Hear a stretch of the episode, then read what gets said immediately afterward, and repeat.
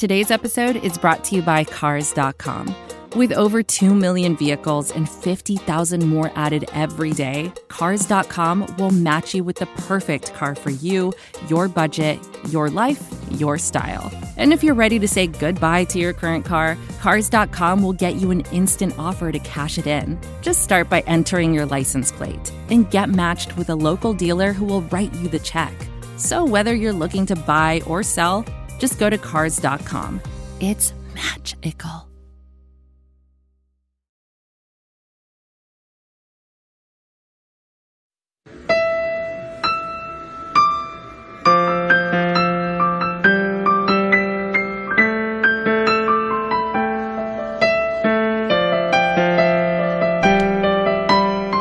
That's right. The cat music is back. Again, this is not a melancholy and the infinite sadness episode of the Scho show, even though the New England Patriots just lost a game on Monday Night Football. A game that was surreal in its buildup, a game that was surreal on the field, a game that, even though the Patriots are 2 and 2, and it's basically where we thought they would be when this season started, it's a frustrating loss because this game could have been so much more. And I'm not even talking about the fact that these were difficult circumstances for the Patriots to play a football game. They flew out this morning. They're flying back tonight. They were without Cam Newton. And Brian Hoyer showed why he's a journeyman backup into abject horror shows of situational awareness. You put all of that aside, I can't be that upset at the fact that they lost this game, even though it was a game that they theoretically could have won. Because in my mind, given everything, they were playing with house money tonight. They were playing with house money. A game we had pretty much written off. And while we were excited to see it, I don't think anybody, even with Cam, was like, okay, they're definitely going into Kansas City and winning this one. And then when Cam goes down, you're like, well, no, they're probably not going to win this game. And then the circumstances and everything, it just, it was a house money situation. So I'm not going to get too upset. We're going to play the sad cat music because I like the sad cat music and it's my show. But the New England Patriots, they go to Kansas City, they drop a game 26 to 10. We're going to have the good, the bad, and the ugly from this one, as we do after losses, because I feel this game is at least worthy of that. And as I said, you had the cat music at the outset, the Slack channel, which was hopping tonight. I wish it could have been in there more. There are a lot of suggestions for other music, such as Yakety Yak, Monty Python, Benny Hill, all, all sorts of stuff. Even Jessica Brand with Nickelback. An early mention of take of the game is this. The game was theirs for the taking. You had two dropped interceptions, two times in the red zone, and they got nothing, and a drop that resulted in a pick six. That's from Truck via the Scho Show Slack channel, and that's right. You had two dropped interceptions, one by J.C. Jackson late, one by Devin McCourty early. You had Brian Hoyer, which we'll get to in the ugly, doing what he did.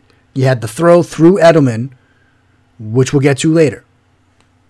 And yet, at halftime, this was a 6 3 game. At the end of three, it's 13 3, and you're thinking, maybe there's something here. Maybe, right? And this was at one point a 13 3 game. And we'll start here with the good stuff. Brian Hoyer gets pulled because Brian Hoyer needed to get pulled at the end of the third quarter. Jarrett Stidham comes in. It's 13 3. You're now on your third string quarterback in a sense. And you go down the field and you score and you make it a 13 3 game. And you're thinking, well, I mean, they're showing some fight. They're showing some fight in a situation that was a difficult one to begin with, but they weren't given up. And I will give them that. And I know that's like, look, this isn't Pop Warner, right? You don't get points for second place. You could have packed it in at that point. You could have packed it in at that point and said, all right, look, Tony Romo is telling us that the deluge is coming, that you're not going to be able to stop Mahomes and company forever. They just scored the touchdown to make it 10 3. We've benched Brian Hoyer in favor of Jarrett Stidham. It's time to pack it in, right? We're just going to run Damien Harris, run him a bunch of times, give him the ball back, whatever. Let's go home. Let's get back on this plane because we're not going to get to see our beds until dawn. But they did it. And I give them credit for that. I give Damien Harris a ton of credit. I give this patchwork offensive line that was starting Justin Herron at right tackle, Michael Onwenu at right guard, Kirk Ferentz at center. Like a patchwork offensive line. And for the most part, they did their jobs. Damien Harris showed you the burst that had so many people excited about if and when he finally got some run as their running back. He showed you burst on the inside, burst on the outside.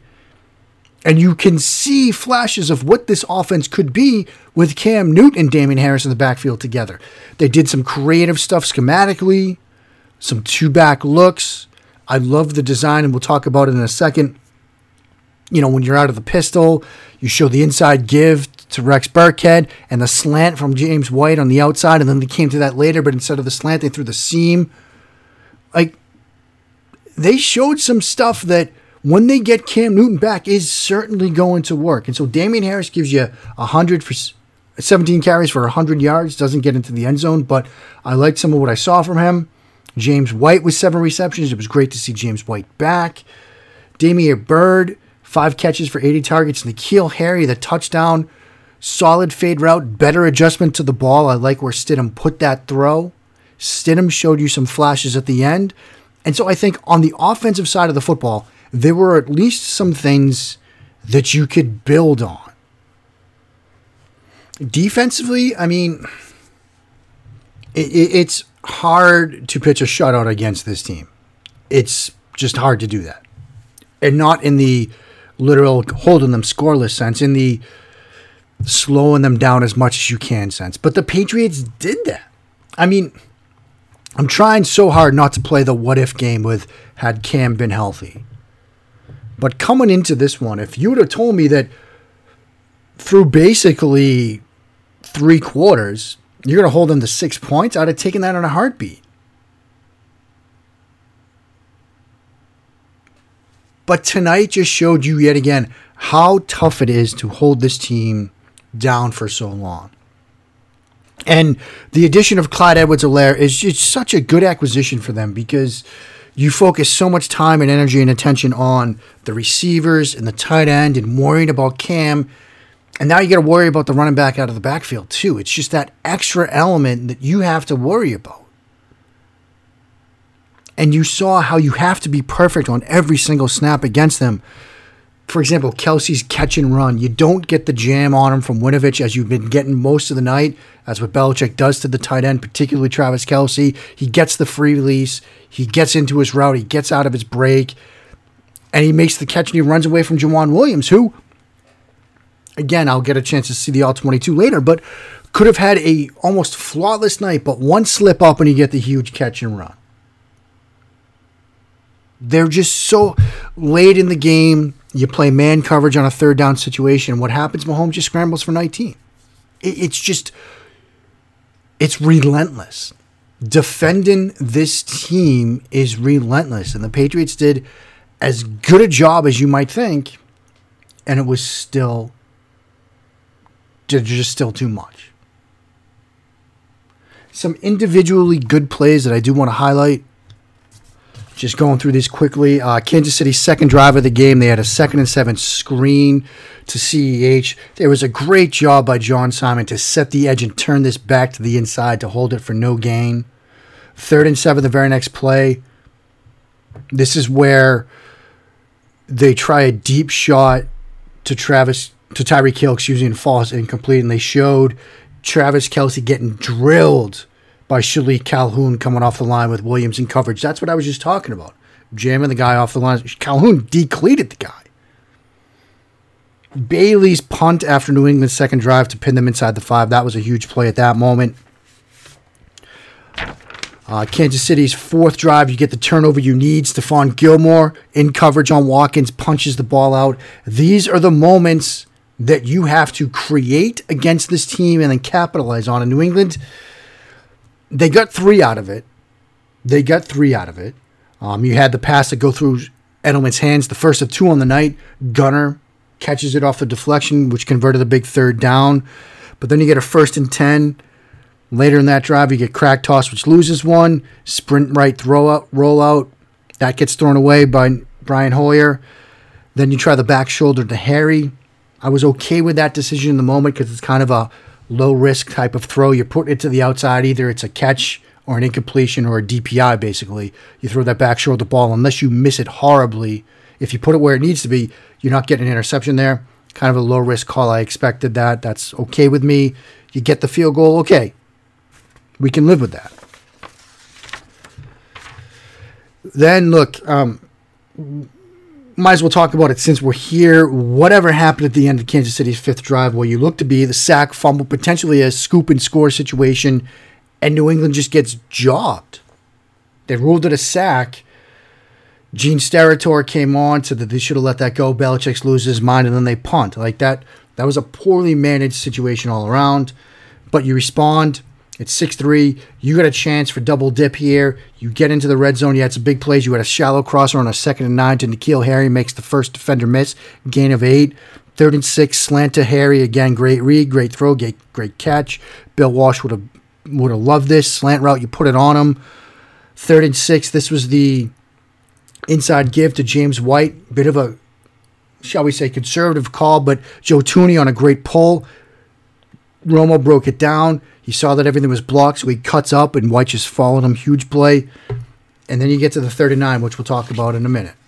So, okay, halftime comes and goes. You don't get a situation. You think you might be able to score. Coming out of halftime, you go three and out. Then you force, you know, a, a punt from Kansas City. Great job by the defense there. You get another situation. You get a good drive going, third and six. Hoyer pulls it down, jukes a defender number 98 in the open field.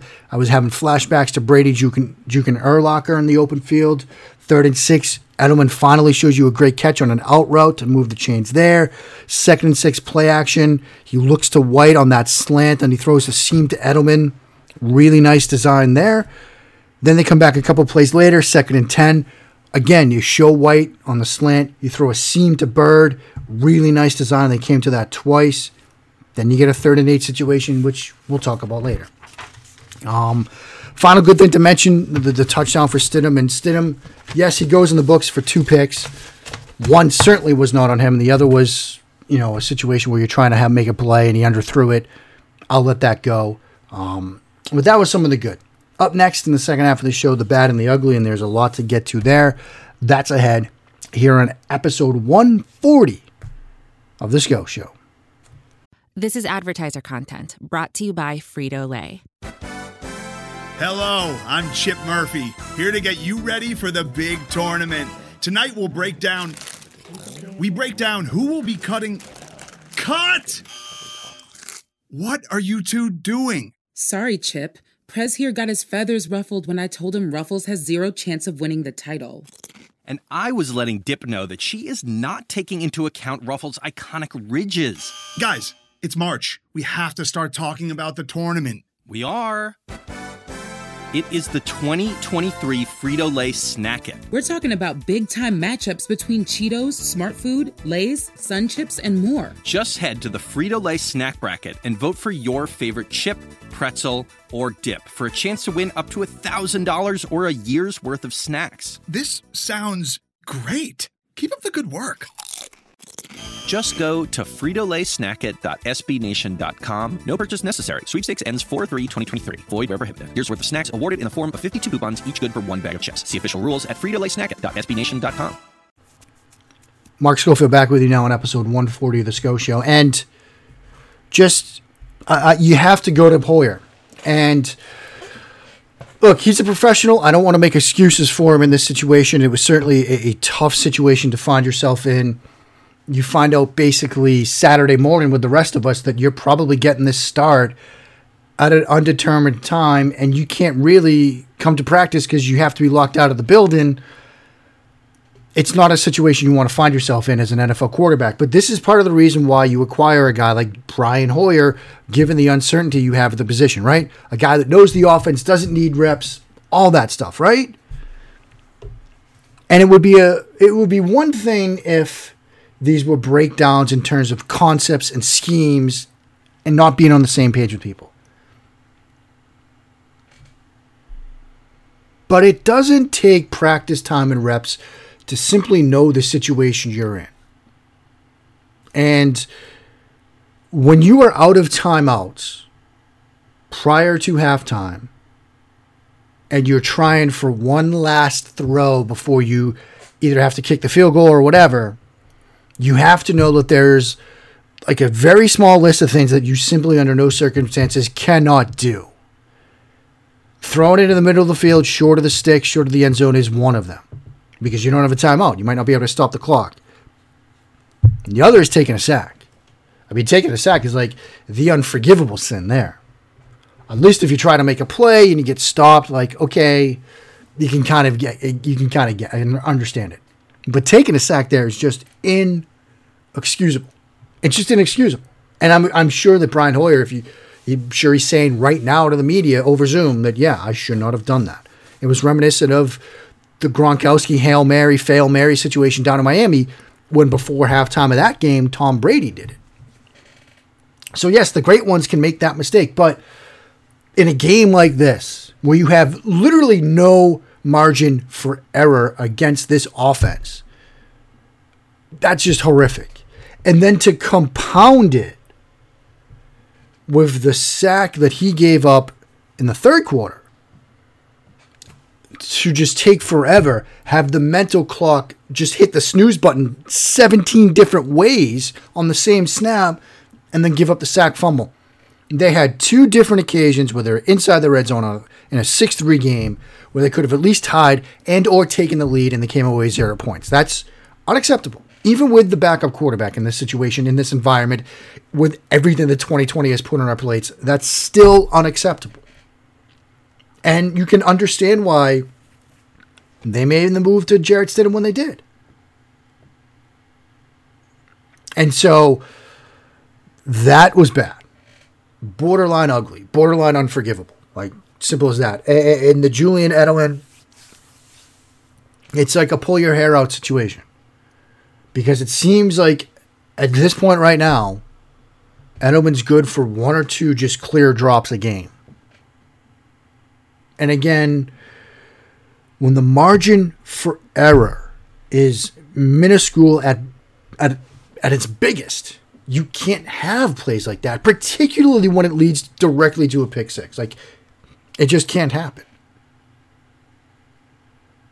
Like mental errors of the magnitude that Hoyer turned in, you can't have it. And a physical error, the kinds we saw from Edelman, when we're talking about pros, you can't have the ball go through your hands twice like that. And I don't want to start the where are we with the Julian Edelman discussion because look, this is a warrior. This is this is a guy that has meant so much to this organization over the years. And look, slot receiver in the Patriots offense is akin to being a running back. But that conversation might be looming on the horizon at some point. I don't want to say we're there yet because look what he did just a couple of weeks ago against Seattle. Guy can still give you that. But this was tough to see tonight. Some other things to highlight. You know, go through. There had some penalties which were boneheaded. I, I, there's almost no point into going through like the individual plays because the other thing I have to mention is what happened on that sack fumble situation or sack interception interception situation with Mahomes there was a complete breakdown on the sideline there. And I understand that if you're Bill Belichick and you see that play happen, you have to be losing your mind that they didn't let it go, that they ruled it down, that they blew the whistle. But somebody, either from above or from the sideline, has to intervene and say, Coach, look, they're lining up to punt this ball. You got to throw the challenge flag. And I understand that Belichick had some answer for Tracy Wolfson. I'm not buying it. Like if you see them rushing onto the field, you know you need them to look at this play. Just throw the flag. Period. Full stop. Throw the flag, make them look at it. And I know they might have told you, look, it's not reviewable. I don't care. Like, stop it. Stop the flow of the play. Throw the flag. Force them to have the discussion with you. And if at the end they say, look, you can't challenge it, it was a whistle, he was ruled down, like, fine, but you have to throw the flag in that situation. I understand, look, you had the answer, they were saying it was down, you can't review it, whatever, it's a whistle. I'm not buying it. Like, force them to explain it to you, force them to stop the clock, force them to stop the flow of everything. That's where I'm at. I'm sure we'll probably hear something else, longer explanation, but Gene Steratore was saying the same thing. Like, you've got to force them to stop this. I, I, I think more than anything else, forget good, bad, all the rest. We have to start thinking forward because we got the Denver Broncos in an uncertain situation yet again because we don't know if we have Cam back or not. Do we get him back? Does he get another negative test? And if so, is it five days, which means Thursday, which means we might get him back for a Sunday game against a team that might be starting Brett Rypien? Like, look, I I don't want to go there now. We there's time to think about Brett Rypien.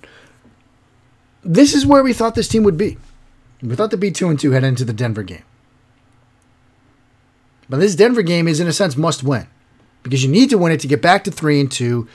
Because need I remind you of what's coming down the pike after this bye week? You get the 49ers, who they get some questions of their own at quarterback, and they're not exactly where we thought they would be. Then you go to Buffalo. And that's a team that looks great right now. And you get the Jets, and hey, who knows? Maybe they'll still have Adam Gase. Then you get Baltimore. You go to Houston, and it's a team that looks different, but that will probably have a functional head coach by then. You get the Cardinals, the Chargers. Justin Herbert's looked good. The Rams, the Dolphins, the Bills, and the Jets. Some winnable games, yeah, to be sure. But I think if you want to get to where we thought this team could be, especially with the way they started with Cam and even that loss against Seattle, you have to have this game against Denver. So the question becomes this if Cam can't go, what do you do? And if it were me at this point, I think you roll with Stidham. And I know this was a tough situation for Brian Hoyer. But I think Stidham gives you something else. Made some throws, made some throws on the move. Offense seemed to click just a tiny bit more. Everything with, with Hoyer seemed like it was an uphill slog. And maybe some of that might have been Kansas City wasn't ready for him. Who knows? But Stidham seemed to have this offense moving a little bit better. And so if Cam can't go, I think you turn to Stidham against Denver and see what you have. Now, either way, if Cam can't go, you'll at least get a full week of practice and reps from whomever it's going to be. But for me, it's Stidham. But I can't lose my mind too much, even though it sounds like I'm I'm harping on Hoyer here and I'm harping on some of the stuff that we saw tonight. There were some some penalties, but like I said, it's not really even worth it at this point to spend energy going back through some of these plays because we saw what happened tonight. What happened tonight was they had a chance to win this game, and they got let down by a lack of situational awareness in two key instances. This game, this game could have literally been twenty to six. I mean, maybe they don't get touchdowns. Maybe they just get field goals. You still have a 9 6 lead. I mean, this game could have been so much different, but it wasn't. We know why and it's time to turn the page. So I'm done talking about this one. It's over. It's done. Kaput. We will turn our attention to the Denver Broncos. I'm not even going to do film review on this one. We will just be looking ahead to the Broncos later this week. Until then, friends, you know what I'm going to say. Stay safe. Wash the hands. It's been a long day. It's been a long weekend. I'm going to bed. Stay safe. Wash those hands. When you do, sin along. Bless those Patriots reigns down in Foxborough.